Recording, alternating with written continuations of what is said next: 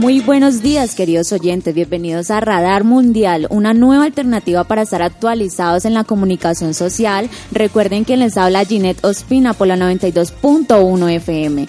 Recuerden, el día de hoy no vengo sola, vengo con dos colegas excelentes que traen toda la información sobre las emisoras piratas. Gabriela, muy buenos días. Muy buenos días, Ginette. Muy contenta de estar aquí con ustedes dos, con estas dos hermosas mujeres. Y pues nada, vamos a hablar de ese tema tan polémico.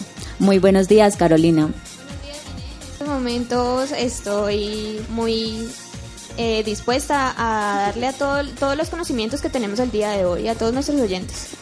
Bueno, para iniciar, las emisoras piratas funcionan clandestinamente en casas o edificios. Estas interfieren en la señal de otros medios, tampoco, eh, no pagan impuestos y en ellas nadie responde por lo que se dice. En Cali, y según se reveló un rastreo realizado por varios medios de comunicación locales, existen cerca de 30 emisoras de esta índole que incumplen con todos los requisitos exigidos por el gobierno colombiano para operar. Estas son emisoras que ofrecen toda clase de música y contenidos, la mayoría son de salsa, aunque también hay de boleros y hasta cristianas. También algunas ofrecen contenidos las 24 horas del día, otras solo son prolongadas en algunas horas, pero la mayoría, casi todas ocupan la frecuencia AM, que es la frecuencia modulada, debido a que tiene mayor calidad en el sonido que la AM, que es amplitud modulada y es más atractiva comercialmente. Las emisoras piratas violan normas básicas debido a que muchas veces la hacen personas sin información, que en algunas veces eh, sacan información de las redes sociales y se convierten en replicadores de noticias falsas. Por ejemplo, la BBC de Londres, cuando empezó el término pirata, era la que tenía el monopolio de las transmisiones radiofónicas en el norte de Europa, para conservar ese monopolio, esta emisora, cuando había alguien que no estaba dentro de la reglamentación o del estilo de la BBC, sencillamente lo sacaba de circulación. Entonces, ¿qué sucedía? Como las aguas internacionales, es decir, después de la costa, se aceptan como 200 millas como aguas internacionales, de ahí en adelante de ahí en adelante entonces una embarcación cualquiera después de esas 200 millas está en aguas que no pertenecen a un país, sino que pertenecen a aguas internacionales. Entonces hubo un hombre que transmitía más allá de esas 200 millas y la BBC no lo dejaba transmitir desde tierra. Y desde ahí empezó a conocerse como la radio pirata, es decir, la radio que no estaba reglamentada, pero que de, todos, de todas maneras tenía una programación, una estructura, un estilo y que podría sí o no gustarle a la gente. El término radio pirata es una emisora que no está debidamente reglamentada, como le decía anteriormente, y el único ente en Colombia que reglamenta el uso del espectro es el Ministerio de Comunicaciones, como soy, las TIC. Bueno, para entender todo esto de las emisoras ilegales mejor, escuchemos la opinión de un locutor, ya que claramente este, este tema lo afecta en el ámbito laboral reglamentadas se llaman emisoras irregulares, es decir, emisoras piratas. Sencillamente es una emisora que no tiene la, debida autorización para poder transmitir. En el Valle del Cauca, en Cali y sus alrededores, solamente hay 31 emisoras. Hasta la última licitación, 31 emisoras debidamente legalizadas por el Ministerio de las Comunicaciones o de las TIC que tienen precisamente esa la posibilidad de transmitir reglamentariamente a todo el Valle del Cauca, con sede pues en la ciudad de Cali. Por otro lado, las emisoras irreglamentarias tienen, digamos que la libertad de llevar cualquier persona cualquier persona y que puede expresarse libremente del asunto que quiera y montar el tipo de programa que quiera. Pues el, grave problema de las emisoras piratas o no reglamentadas es que como no están debidamente reglamentadas, tampoco cobran debidamente y tampoco pagan los impuestos que deben pagar.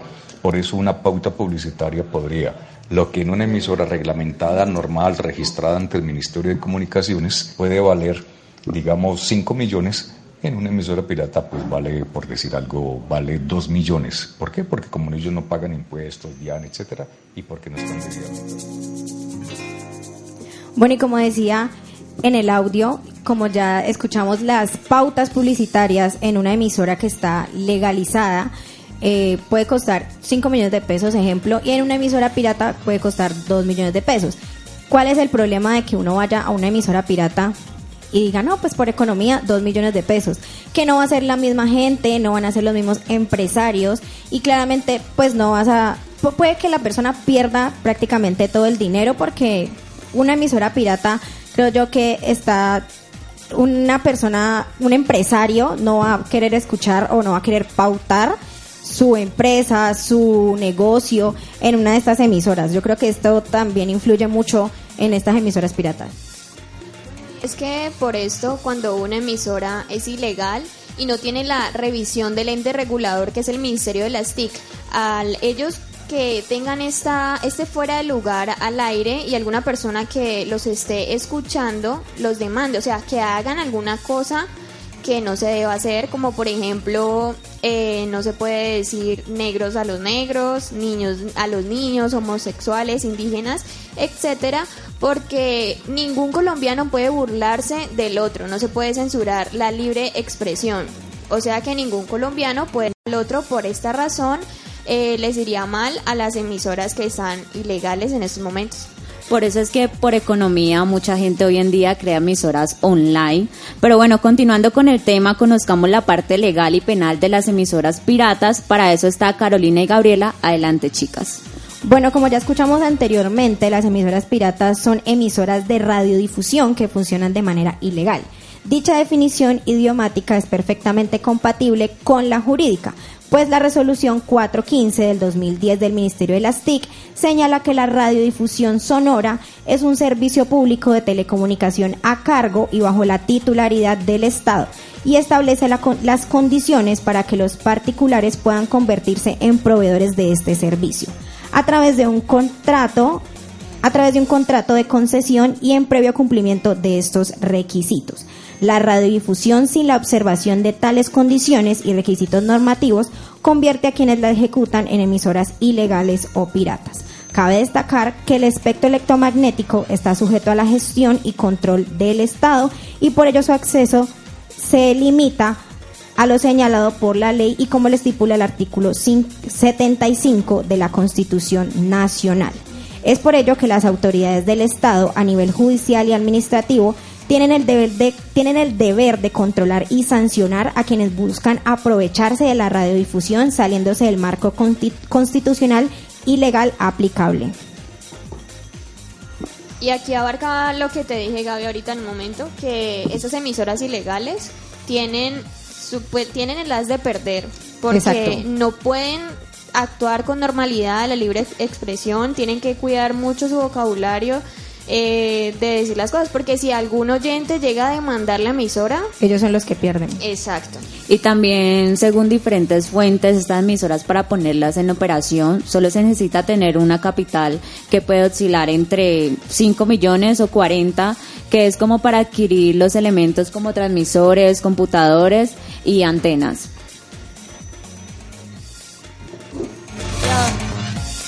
Ahora yo les quiero hablar sobre las pensiones y es que vehículos equivalen a o qué defiende la ley y también si, si al decir esto, que, o sea, ¿qué es lo que abarca en la legalidad?